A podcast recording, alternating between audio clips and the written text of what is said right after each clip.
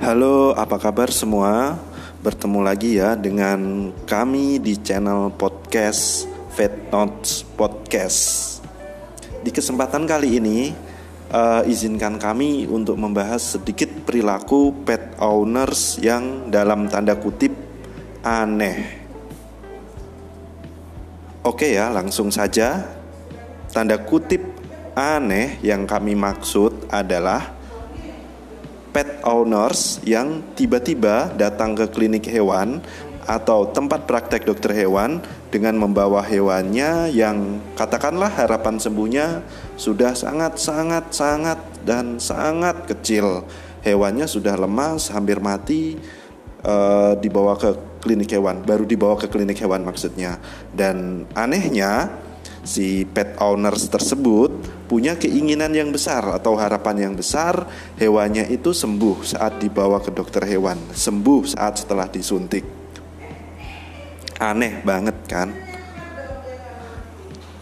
Jika hewannya mati, si pet owners tersebut marah-marah, menganggap layanan medis yang diberikan dokter hewan ke hewannya sangat-sangat jelek, sangat buruk, dan bahkan mungkin si pet owners tersebut bisa saja memposting ke medsos dengan persepsinya sendiri.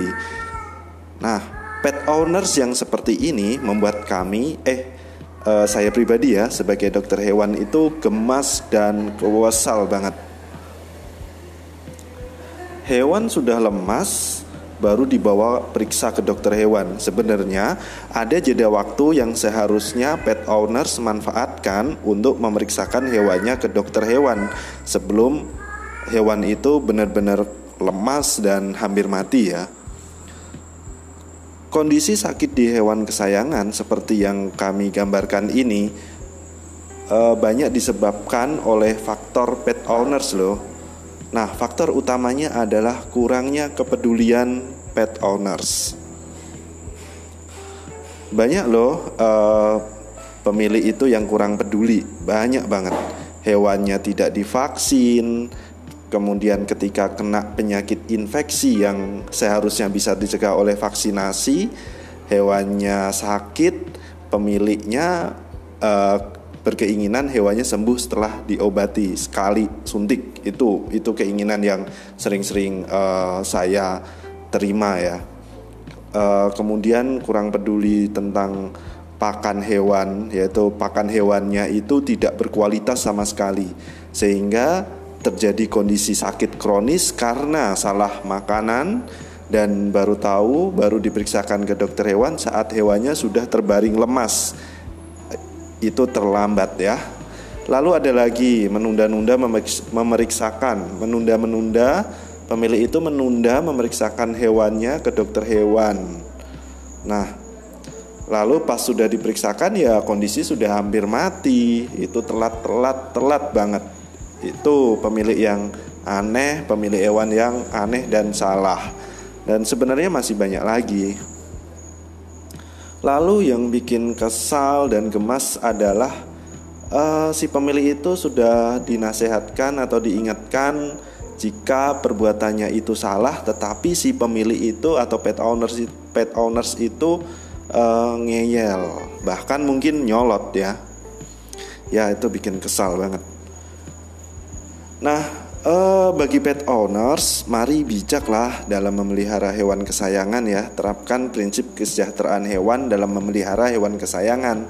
Hewan kesayangan yang Anda pelihara adalah makhluk hidup. Dia bukan boneka yang kalau kotor dicuci bersih. Eh, nggak perlu obat atau nggak perlu maintenance kondisi. Nah, ingat ya, hewan yang Anda pelihara adalah makhluk hidup sistem hidup yang di situ banyak faktor yang berpengaruh terhadap kesehatannya. Nah, ada lima prinsip kesejahteraan hewan yang harus dan wajib pemilik atau pet owners itu terapkan dalam memelihara hewan. Apa saja? Ini ya, mohon didengarkan ya. Yang pertama adalah bebas dari rasa lapar dan haus. Nah, dalam memelihara hewan kesayangan, bebas dari lapar itu tidak hanya memberi makan asal mereka kenyang, tetapi juga memberi makanan sesuai dengan kebutuhan fisiologis dan kesehatan hewan kesayangan ya. Misalnya kucing Persia yang bulunya bagus ya harus diberikan cat food khusus, cat food khusus untuk kulit dan rambut, cat food cat food khusus untuk uh, Persian. Nah, jadinya kan uh, mungkin ada ada yang bertanya, lah kan jadinya mahal. Ya, kalau memang dirasa mahal karena hewan uh, atau misalnya kucing breed atau kucing ras Persia yang membutuhkan makanan tersebut, ya memang ada harganya. Jika tidak mau ya jangan memelihara. Nah, kemudian misalnya yang lain, kucing kitten ya harus diberikan cat food khusus kitten. Kucing dewasa harus diberikan cat food khusus dewasa. Bahkan kucing yang misalnya terdiagnosa kena masalah ginjal atau penyakit atau masalah di hati ya harus diberikan makanan khusus untuk uh, kesehatan organ tersebut gitu. Itu jika uh, mau menerapkan prinsip kesejahteraan hewan yang pertama yaitu bebas dari rasa lapar dan rasa haus. Kemudian prinsip kesejahteraan hewan yang kedua adalah bebas dari rasa sakit dan kesakitan.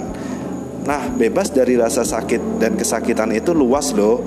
Tidak tidak hanya tidak menyakiti hewan ya, tetapi Pemilik harus menjamin kesehatan hewan kesayangannya dari sejak hewan itu dipelihara sampai akhir usianya. Nah, jaminan itu meliputi apa? Meliputi pemeriksaan rutin ke dokter hewan, itu sebagai langkah pencegahan penyakit, kemudian pemberian vaksinasi, kemudian obat cacing, anti parasit, kemudian uh, memperhatikan kesehatan kulit dan rambut untuk pencegahan penyakit kulit kemudian e, memeriksakan ke dokter hewan jika ada tanda-tanda sakit atau ada tanda-tanda yang tidak biasa di hewan kesayangannya. Nah, kemudian ketiga, prinsip kesejahteraan hewan yang ketiga adalah bebas dari rasa takut e, dan stres atau ketakutan. Nah, pemilik e, dalam prinsip ini pemilik itu harus memberikan lingkungan yang apa yang sesuai lah dengan sifat hewan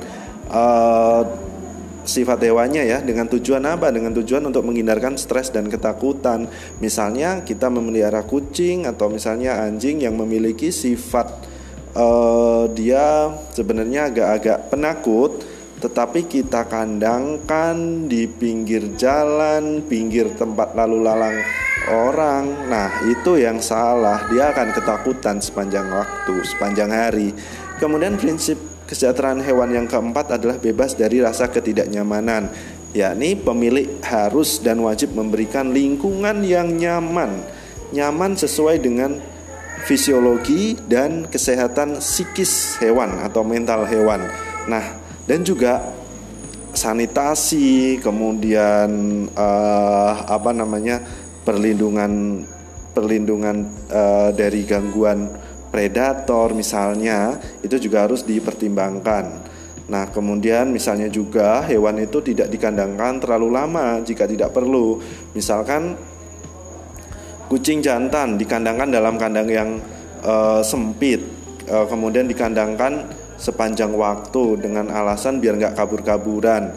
Lah ini yang salah, justru muncul penyakit-penyakit karena dia dikandangkan. Justru kalau dikandangkan itu ada justifikasi kenapa dikandangkan. Nah, oke okay ya. Nah, prinsip kesejahteraan kesejahteraan hewan yang terakhir atau kelima adalah bebas memberikan kebebasan untuk mengeks uh, memberikan kebebasan pada hewan kesayangannya untuk mengekspresikan perilaku alamiahnya. Nah, ibaratnya kita memberikan hak asasinya yaitu Misalnya dia memang tipenya lincah, maka tidak boleh kita batasin. Kemudian tidak boleh mengandangkan kucing di kandang yang sempit terlalu lama. Kucing itu punya uh, pergerakan atau mobilitas uh, horizontal dan vertikal ya. Jadi kalau misalnya mau bikin kandang kucing ya sesuai dengan sifatnya tinggi, kemudian ada uh, apa namanya Eh, pijakan-pijakan ke atas dan juga uh, horizontal ibaratnya lebar. Nah, apabila pemilih itu tidak bisa menerapkan prinsip kesejahteraan hewan di hewan peliharaannya, ya maka jangan memelihara hewan. Anda justru berdosa gitu jika memaksakan tetapi Anda tidak menerapkan prinsip kesejahteraan hewan. Atau jika belum menerapkan prinsip kesejahteraan hewan, maka evaluasi untuk meningkatkan kesejahteraan hewannya dan konsultasikan ya dengan orang yang ahli dalam bidang kesehatan dalam bidang kesehatan hewan dan kesejahteraan hewan yaitu siapa yaitu dokter hewan oke oke pesan-pesan kami ya jangan bertanya tentang kesehatan hewan dan juga kesejahteraan hewan ke orang pet shop jika Anda mau bertanya tentang kesehatan hewan dan kesejahteraan hewan, Anda harus bertanya ke dokter hewan. Oke ya. Oke, terima kasih uh, atas perhatiannya dan nantikan podcast-podcast kami dan maafkan jika maaf maaf jika kami satir atau sarkas di podcast-podcast yang kami uh, buat. Oke, terima kasih.